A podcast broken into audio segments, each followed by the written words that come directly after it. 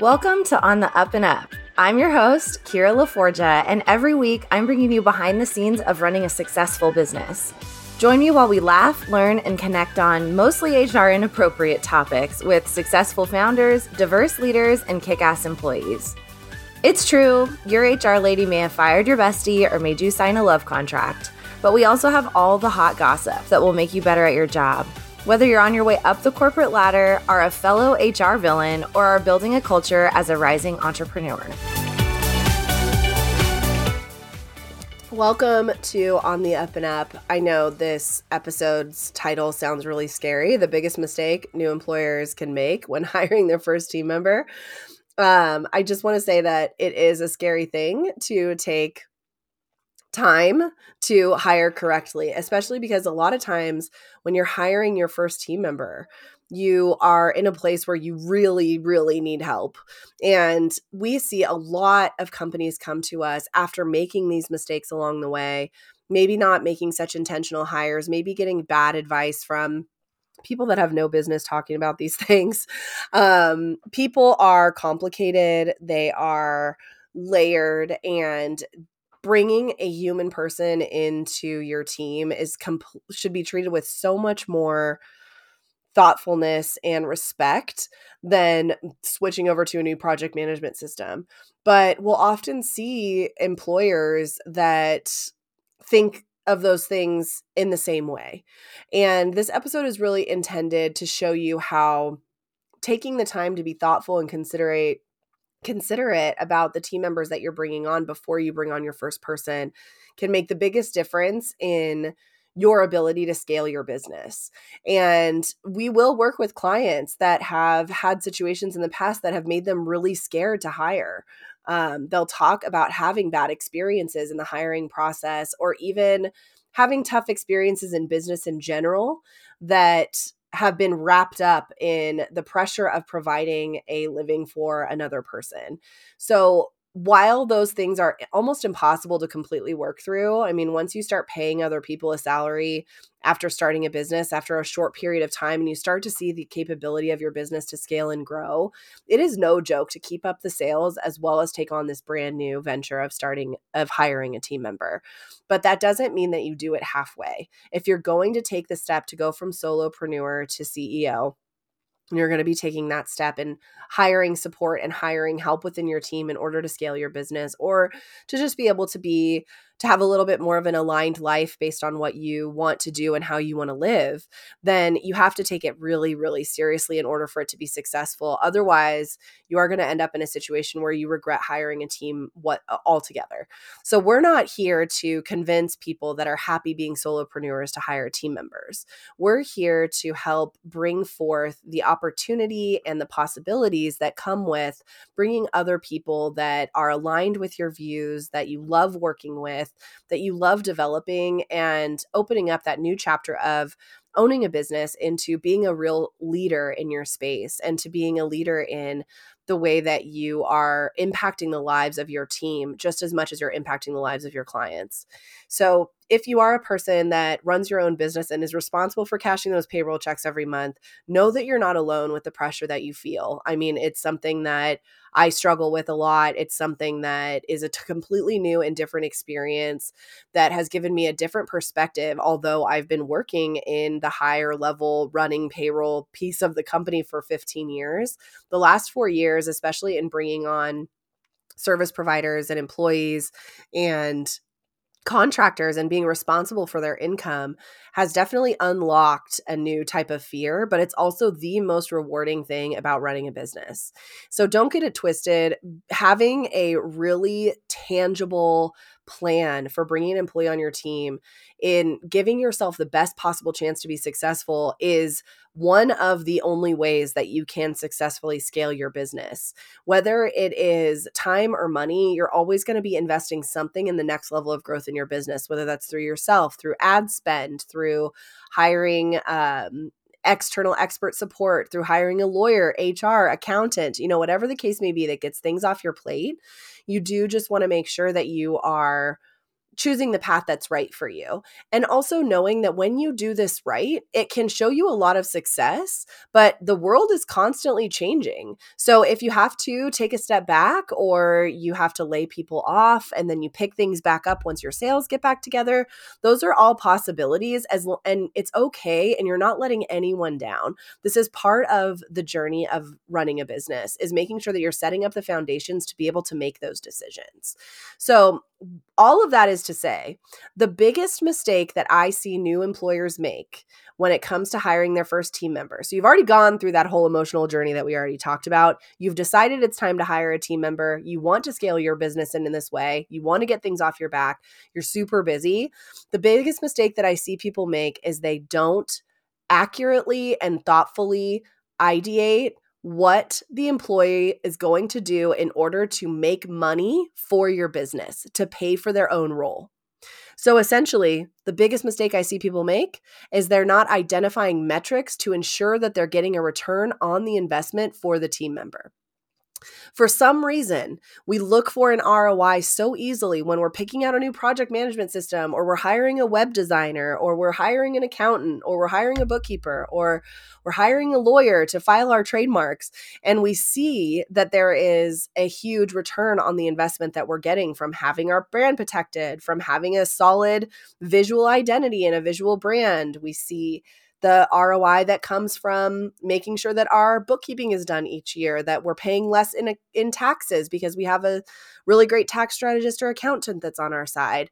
But we don't often spend as much time or energy ensuring that we take control of the fact that we can decide what ROI we want to get from this team member before we ever bring them on. So, one thing that I often hear people say is people are really complicated, Kira. You're the one that says it the most. And that's all true. People are complicated. They're hard to manage. They have different skill set. You don't always know exactly what you're going to get when you're walking into an employer employee relationship. But one thing that you can control is the output of your team member to ensure that you're making money on that hire. And I think sometimes people think it's just a luck of the draw. Well, this team member didn't really work out, or that team member didn't really work out, or whatever the case may be. So when you work with us, we'll help you to build out an organizational plan that's informed by your goals so that we can decide what team member is going to bring the ROI for you. We can help you to construct a job description, a job post, and an experience for your team member, and then show you how to measure what they are producing on behalf of your company to make sure that that ROI is really, really clear. And what we often see is new employers make the mistake of just needing to get some things off their plate and they're not considering the fact of the ROI of the return on the investment of bringing on that team member. And if you're not super clear about how you're making money on that hire, whether it be through time or through um, work product fulfillment services, any of those types of things, then if we're not able to actually turn that into quantitative data, then your money is basically just being fl- thrown out the window. So while I have seen some advice out there that's pretty good when it comes to making sure that you're getting an ROI from a team member, a lot of the advice that you probably heard is more reactive and less proactive. So, for example, the hire slow, fire fast advice. Um, you know, I can I can kind of argue either side for whether or not this is good advice. But one thing that we're not talking about today is that that is a reactive piece of advice. It's putting you in a scenario where you are going to be reacting to the way that your hire is made. So you take your time and you hire slow and then you fire them fast if you're not getting what you need. Well, it's not quite that simple. And actually, what you might want to do is to take a little bit more uh, accountability in regards to the experience that this team member is having. So, we want to try to create a situation where you have as much control as possible to make sure that you are controlling the output of the team member in order to ensure that you're getting that ROI. And that's going to come from a couple of different really intentional actions. First is when you're creating that job description, make sure that there are three or four key components, parts, and themes. So if you were creating a job description for a client experience manager, sure, go ahead and brains brain dump everything out on paper, but make sure that there are three really specific themes into the objective that they should be accomplishing every single day. For each section, ter- make sure that you're choosing one or two primary objectives. So within each section of that job, you might have three different you know main parts or main themes. Choose one or two things that are the most important. This is going to help you to create a job description that's going to be really geared towards what what's actually moving the needle in your business. If you're noticing that each section is just full of tasks and none of those things are making you any money or creating more time for you to go and make more money then we need to reevaluate whether or not this position is the right one for your company. It should be really really clear within each of these parts and themes each of these three or four main categories of the job role, which of those things are actually going to be making you time or making you money.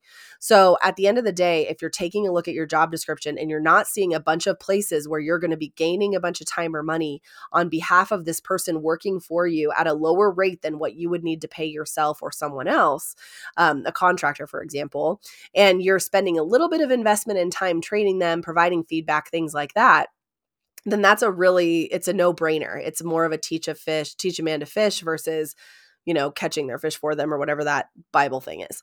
So at the end of all of this, you know, once you have your job description, you have your each section, you have those one or two primary objectives that you're really confident is going to be creating a return either in time or money on the task that that team member is doing.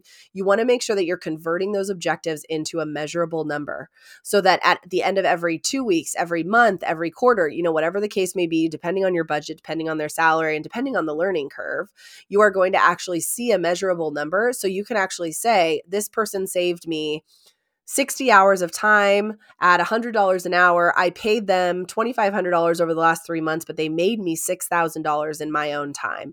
Those are things that you can make sure that you're ensuring that you're getting an ROI on that team member. And then slowly but surely, you can hack away at optimizing that job role to make sure that you are continuing to optimize their skill set, making sure they're enri- you're enriching their experience with more training to keep them around for longer. Because that initial period where you're quantifying those primary objectives is going to have a lower output than maybe your second quarter or your third quarter or you know your second month or your third month depending on how much time and energy goes into training them.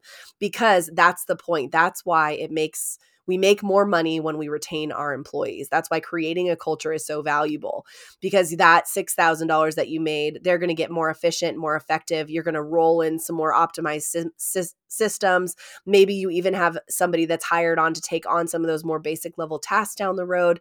So that $6,000 or 60 hours that you saved is now turning into you can handle twice as many clients, upping your capacity, but you're still working the same amount of money um, or the same amount of time, you're still able to market and bring in more people. So that 60 hours turns into 120 hours. So that person that you're paying only maybe five or six hundred dollars more a month is going to be saving you twelve thousand dollars every single quarter. So now I know those numbers are kind of like whatever, but you know, I'm just throwing it out there to make sure that we're seeing that there is a possibility to quantify the work that you're getting out of your individuals while still rolling in an exceptional culture, giving them something to work towards, motivating them, caring about them. You're not going, if you're going to delegate 12 hours of work you're not going to get 12 hours back. I always say think about it about 10% less. So if you're delegating 12 hours of work, consider that that's about an hour and 20 minutes or so that you're going to be putting into that team member each week, developing them, communicating with them, making sure that they have support, providing feedback. But you can see that there is a huge ROI that they're completing that 12 hours of work for the one hour, one hour and a half that you're inputting into them to make sure that they're having a great experience and that you're investing that time into them. So so, yes, we are, when we bring on new team members, we are going to be investing money because we're going to be paying them. We're also going to be paying to make sure that we're, you know, doing everything right on the compliance side, legally, HR wise, all of that stuff is a big investment up front. So, what we want to feel like is that we're plateauing a little bit at the beginning in regards to our ROI, but then we see an exceptional um, or an exponential jump in the investment that we're making back on our team members. So, finally, that fourth step in making sure that you are able to avoid this big mistake where you're kind of throwing stuff up against the wall and hoping something sticks and hoping you make money on the team member. And a lot of times we're not, you know, we don't maybe feel like we have the time to do that. Um, I'm just here to encourage you to take a couple of hours and follow these four steps. First, creating that brainstorm job description and deconstruct it into three or four main parts or themes. Second, for each section, just choose one or two primary objectives. Third, convert that objective into a measurable number that you can measure your time and money against to ensure that you're getting that ROI. We're not going to have you continuing to hire and employ someone that's not going to be able to fulfill that ROI. So that's where that hire, slow, fire, fast comes in, except that we do want to make sure that we're considering the investment of time and money that we're making on our team members in order to ensure that we're getting that solid ROI there. Finally, this is the fourth step is to isolate a process in order to turn that qualitative data into quantitative data. So over time, your metrics and KPIs that you're measuring for your team are going to get more and more sophisticated and they're going to be a little bit more specific and direct. So being able to isolate a process in order to make sure that you're measuring the correct amount of information and not just kind of like hoping for the best is going to be the key in becoming a business that had a team, got results from it, and then continued to scale their business versus a company that had a team, didn't see results, and now is back to solopreneurship.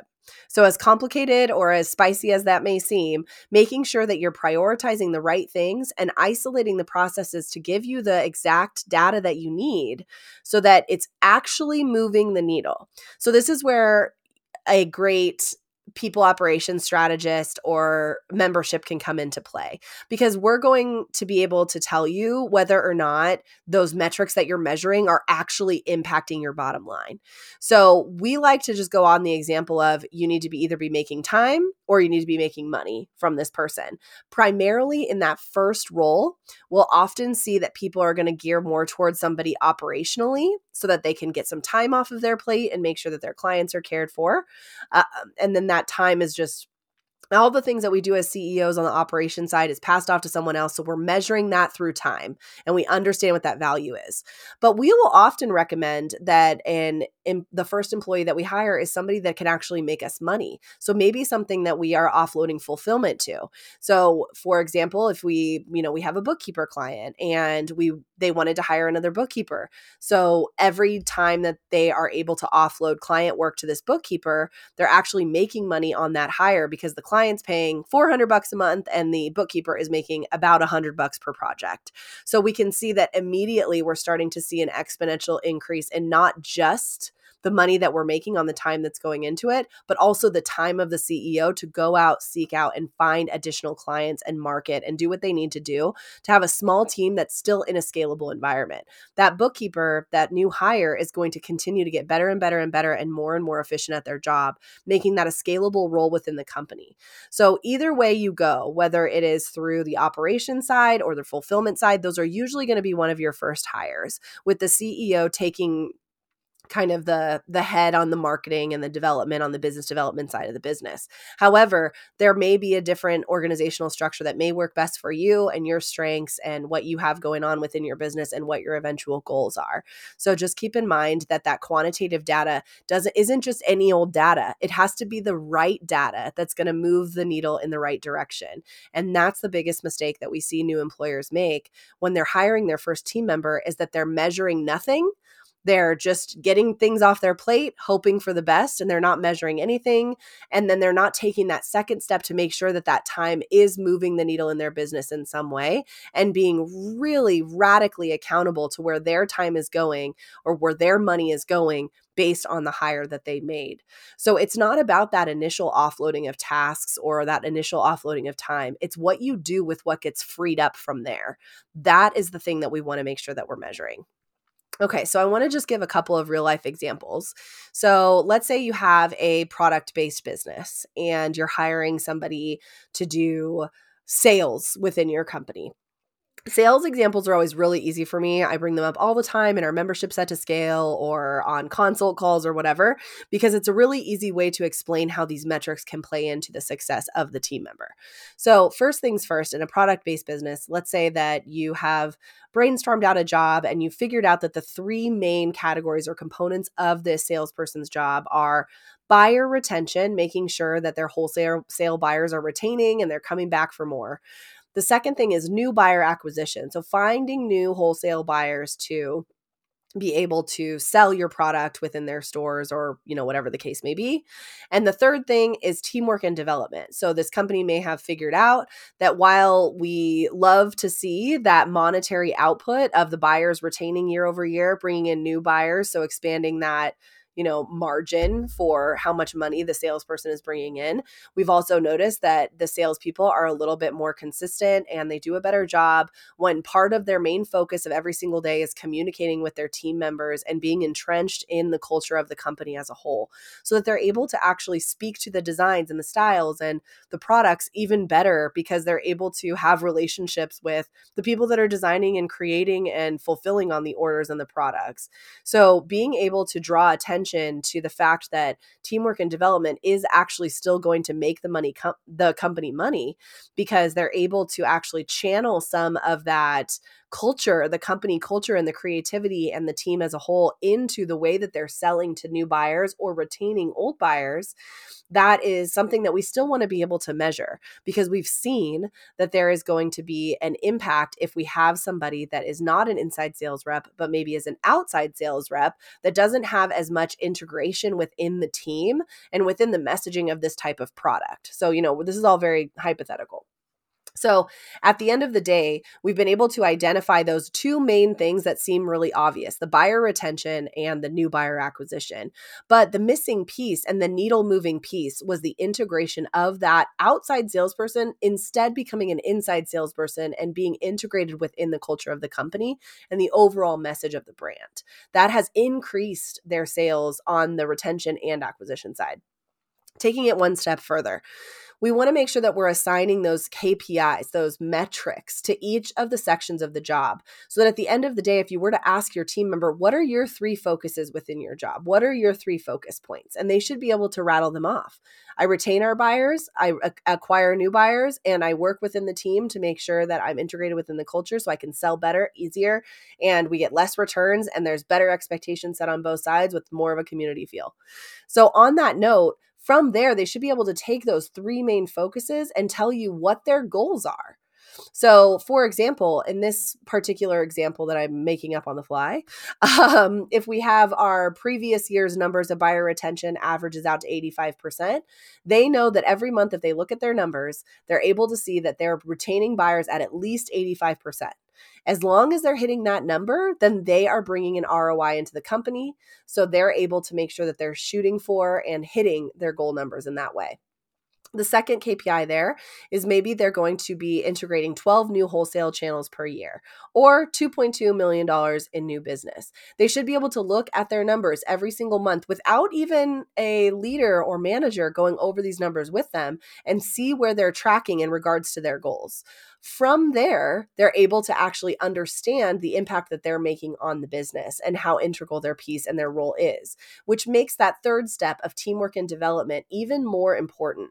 Because even though there isn't quite as simple of a metric that is explaining the value of the new buyers or the previous buyers retention or whatever the case may be being able to take a look at those numbers and really understand where they're coming from they can also be submitting feedback and product development ideas research reporting all different types of things with direct quotes from buyers. Let's say they're supposed to do that every single month in a report. That's going to draw their attention to being a better listener with the buyers. So even just that teamwork and development piece, being able to show that every month they're submitting one report with information from the buyers for how the sales are going for the feedback on the product et cetera et cetera et cetera that other departments can use and you can see how you can stack on top of this with other departments and what their kpis are and stuff like that. Um, you're able to actually draw in a cultural perspective for this kpi so realistically speaking while it may not seem like you're making money on that submission of feedback what it's actually the purpose of that section, that teamwork and development section, that integration within the product and the wholesale development of the of the e-commerce brand. When you're able to take a look at that as a whole, and have the attention be pulled in that direction as one of the three things that they're responsible for their communication, their interactions, their ability to listen, their desire to listen. Um, all of those things that we've seen keep buyers coming back. That personalized approach that is developed as a result of this expectation is actually going to feed in to those sales numbers because those buyers are going to feel more heard. They're going to know that they have somebody that's listening to their feedback. They're going to see the results of the feedback that they give. And they're going to have a better quality product to provide when they're buying from this e commerce brand. So, in consideration of all of this, just thinking about how all these things weave together I'm sure that you can think of some examples within your company, whether it be through sales numbers, customer retention, client survey results. Being able to use these metrics as a way to pull and direct the attention of your team members into the areas that are needle moving and important for the business that you decide on is actually going to directly impact how they're spending their time each day without you having to micromanage them. So think of these three things as the guideposts or the road in which you're sending your team member down down, staying focused on the things that you're choosing so that those metrics that can be measured are not just metrics, but they're real guideposts for the direction in which people are working and how they're spending their time. Okay, so finally, I know this is a really dense episode, but I do think this is really important, even if it is for your first employee. Just being able to have those measurables is going to make a huge, huge difference. And I'm sure that you can see you know, we've done this now for 75 companies, over 150 employees. I think we're actually getting up into the 300 employee range um, in almost every single state, including Puerto Rico. And the metrics are the same language across the board. So I'm not talking like English and Spanish, but if you're able to have these metrics, it's going to drive success within your company, whether it's your first hire or you're running an agency of 10 people that need these metrics to drive them forward. Removing that piece of micromanagement, of having to be on top of people all the time, and truly using only 10% of the time that they are giving back to you to invest into them because you're able to really focus on how you can hone in on these metrics and make sure that they are able to succeed in the way that you know that they can. The one example I'll give, and we'll talk about this on a later episode, is that once you have these metrics laid out, it is the employee's responsibility to take them and run, but it's your responsibility as a leader and as a manager to take a look at these metrics and see how you can coach them to get better and better and better. This isn't a throw the metrics against the wall, you better do better. It's actually going to be a language that you can speak as a leader to make sure that you are bridging the gap between the ROI of the company paying this employee, as well as the work that they're doing each day, staying engaged within their job and seeing the direct impact of their work, and how you show up as a leader and a coach to make sure you're bridging the gap with the skills that they already have versus what they need in order to get to that next level for those metrics. Being able to do that with numbers is so much easier than trying to figure it out on your own or just saying, like, I don't know, I guess if they weren't there, I would just cover their job. We don't want those types of feelings. We want you to need your employees, and that can be really hard to let go of control. Uh, but keeping all of that in mind, we also, when we are helping people to build out their job descriptions and they're building out everything that they're creating in order to manage their team better. We also want to consider that a lot of companies will measure KPIs that are more than just three KPIs per person, three or four KPIs per person. But we always suggest that you keep it down to those main key objectives.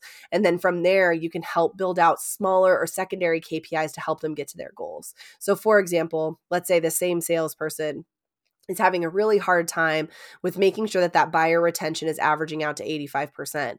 So you as a leader can look at that number and say, for some reason, we're not retaining buyers as much. How much are you reaching out to them? Are you sending them gifts? Have you taken them out to lunch? Have you given them a phone call? What are your follow up emails look like? Things like that. And then you can create some goals within that major KPI for them to hit.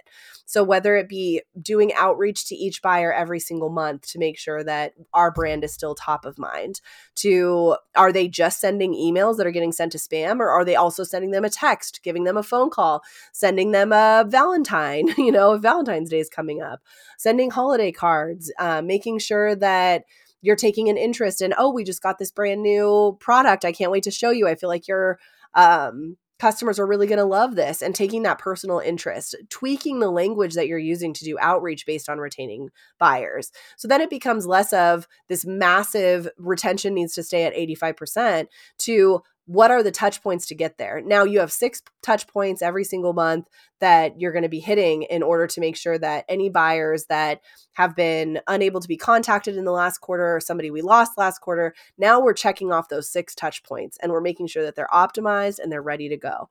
So we can turn all of these opportunities into coaching opportunities as well, which a lot of you as leaders are going to find to be the best part of management and developing your team. Building these things out as one team, but showing up as a coach with an intention is what a lot of our CEOs and a lot of our clients really, really do great at. And that's where we see a lot of kind of putting that leadership into practice. And women, especially, are naturally exceptional leaders and exceptional coaches. So being able to like really pull on that innate ability is going to put you in a position to not only have a really successful team, but to also be able to quantify what that success looks like and be able to disseminate and share that within the rest of your team based on where you're putting your value, what it's worth, what you can anticipate for sales. So those two little steps, being able to measure everything, but also when you are measuring it, being able to to capitalize on what's left over after you've been able to delegate and outsource these metrics to somebody else, or I should say insource, because outsourcing is a little hard to get um, a true ROI on a consistent basis.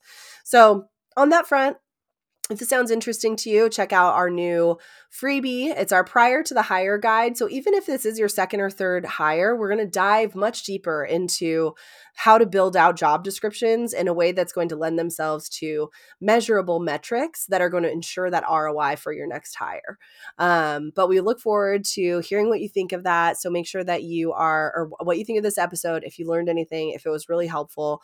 Um, so, make sure that you leave a review and message me on Instagram if you liked it on another note, um, make sure that you're heading over to the show notes and downloading that prior to the hire guide, where there is a 20 minute training that'll walk you through this even more. So again, whether it's your next your first hire or your next hire, or maybe it's your first time hiring within a team as you're a manager within a corporation or something like that, there's going to be a few different things that you can take into consideration, as well as a bonus training video where we dive into this a little bit more um, and give you the the actual framework and a worksheet for how to build this out and get all this done so that your first hire can be your, your next big success.